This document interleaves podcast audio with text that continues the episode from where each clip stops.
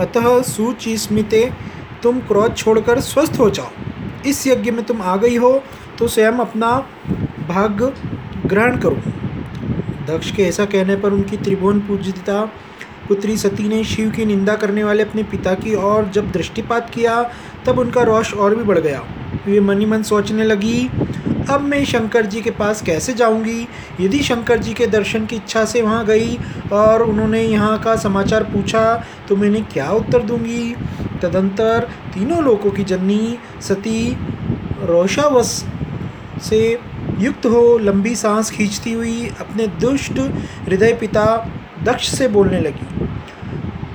सती जी बोली जो महादेव जी की निंदा करता है अथवा जो उनकी होती हुई निंदा को सुनता है, वे दोनों तब तक नरक में पड़े रहते हैं जब तक चंद्रमा और सूर्य विद्यमान विद्यमान है। अर्थात मैं अपने इस शरीर को त्याग दूँगी, जलती आग में प्रवेश कर जाऊँगी। अपने स्वामी का अनादर सुनकर अब मुझे अपने इस जीवन की रक्षा से क्या प्रयोजन? यदि कोई समर्थ हो तो वह स्वयं विशेष यत्न करके शंभु की निंदा करने वाले पुरुष की जीप को बलपूर्वक काट डाले। तभी वह शिव निंदा श्रवण से, पाप से शुद्ध हो सकता है। इसमें संशय नहीं है। यदि कुछ कर सकने में असमर्थ हो तो बुद्धिमान पुरुष को चाहिए कि वह दोनों कान बंद करके वहाँ से निकल जाए। इससे वह शुद्ध रहता है। दोष का भागी नहीं होता, ऐसा श्रेष्ठ विद्यमान कहते हैं। अब इस प्रकार की धर्म नीति बताने पर सती को अपने आने के कारण बड़ा पश्चाताप होने लगा। उन्होंने व्यथित चित्त से भगवान शंकर के वचन का स्मरण किया।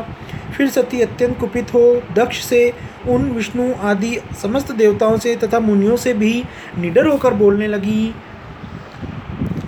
सती ने कहा, तात, तुम भगवान शंकर के निंदक हो। इसके लिए तुम्हें पश्चाताप होगा। यहाँ महान दुख भोगकर अंत में तुम्हें यातना भोगनी पड़ेगी इस लोक में, जिनके लिए न कोई प्रिय है, न अप्रिय। उन निर्वैर परमात्मा शिव के प्रतिकूल, तुम्हारे सिवा तुम्हारा कौन चला सकता है? जो दुष्ट लोग हैं, वे सदा ईर्ष्यापूर्वक यदि महापुरुषों की निंदा करें तो उनके लिए यह कोई आश्चर्य की बात नहीं। परंतु जो महात्माओं के चरणों की रज से अपने अज्ञान अंधकार को दूर कर चुके हैं, उन्हें महापुरुषों की निंदा, शोभा नहीं देती। जिनका शिव, यह दो अक्षर का नाम, कभी बातचीत के प्रसंग से मनुष्यों की वाणी द्वारा इस बार भी उच्चारित हो जाए तो वह संपूर्ण पाप राशि को शीघ्र ही नष्ट कर देता है। उन्हीं पवित्र कीर्ति वाले निर्मल शिव से तुम द्वेष करते हो? आश्चर्य है। वास्तव में तुम अशिव अमंगल हो। महापुरुषों के मन रूपी, मधुकर, ब्रह्मानंदमय, रस का पान करने की इच्छा से जिनके स्वार्थदायक चरण कमलों का निरंतर सेवन किया करते हैं, उन्हीं से तुम मूर्खतावश द्रोह करते हो। जिन्हें तुम नाम से शिव और काम से अशिव बताते हो, उन्हें क्या तुम्हारे सिवा दूसरे विद्वान नहीं जानते? ब्रह्मा आदि देवता, सनक आदि मुनि तथा अन्य ज्ञानी क्या उनके स्वरूप को नहीं समझते? उदार बुद्धि, भगवान शिव जटा फैलाए, कपाल धारण किए, शमशान में भूतों के साथ प्रसन्नतापूर्वक रहते तथा भस्म रमाते हुए नरमुंडलों की मारा धारण करते हैं। इस बात को जानकर भी जो मुनि और देवता उनके चरणों में गिरे हुए निर्मालय को बड़े आदर के साथ अपने मस्तक पर चढ़ाते हैं, उसका क्या कारण है? यही है। कि भगवान शिव ही साक्षात परमेश्वर है। प्रवृत्ति और निवृत्ति दो प्रकार के कर्म बताए गए हैं। मनीषी पुरुषों को उनका विचार करना चाहिए। वेद में विवेचन पूर्वक उनके रागी और विरागी दो प्रकार के अलग अलग अधिकारी बताए गए हैं। परस्पर विरोधी होने के कारण उक्त दोनों प्रकार के कर्मों का एक साथ, एक ही कर्ता के द्वारा आचरण नहीं किया जा सकता। भगवान शंकर तो परब्रह्म परमात्मा हैं। उनमें इन दोनों ही प्रकार के कर्मों का प्रवेश नहीं है। उन्हें कोई कर्म प्राप्त नहीं होता। उन्हें किसी भी प्रकार के कर्म करने की आवश्यकता नहीं है। पिताजी, हमारी ऐश्वर्य अव्यक्त है। उसका कोई लक्षण व्यक्त नहीं है। सदा आत्मज्ञानी महापुरुष ही उसका सेवन करते हैं। तुम्हारे पास वह ऐश्वर्य नहीं है।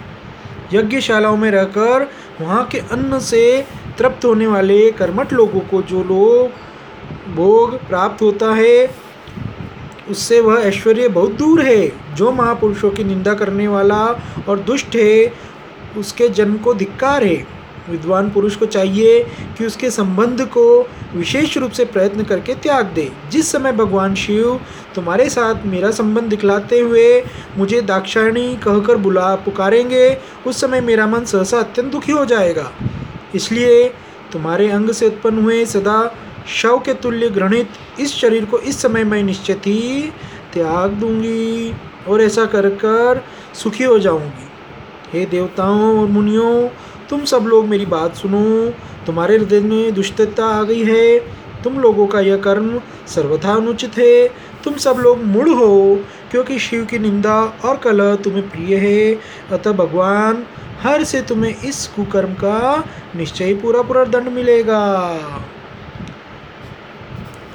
अब ब्रह्मा जी कहने लगे, सुनो नारद, उस यज्ञ में दक्ष तथा देवताओं से ऐसा कहकर सती देवी चुप हो गई और मनी मन अपने प्राणवल्लभ शंभु का स्मरण करने लगी।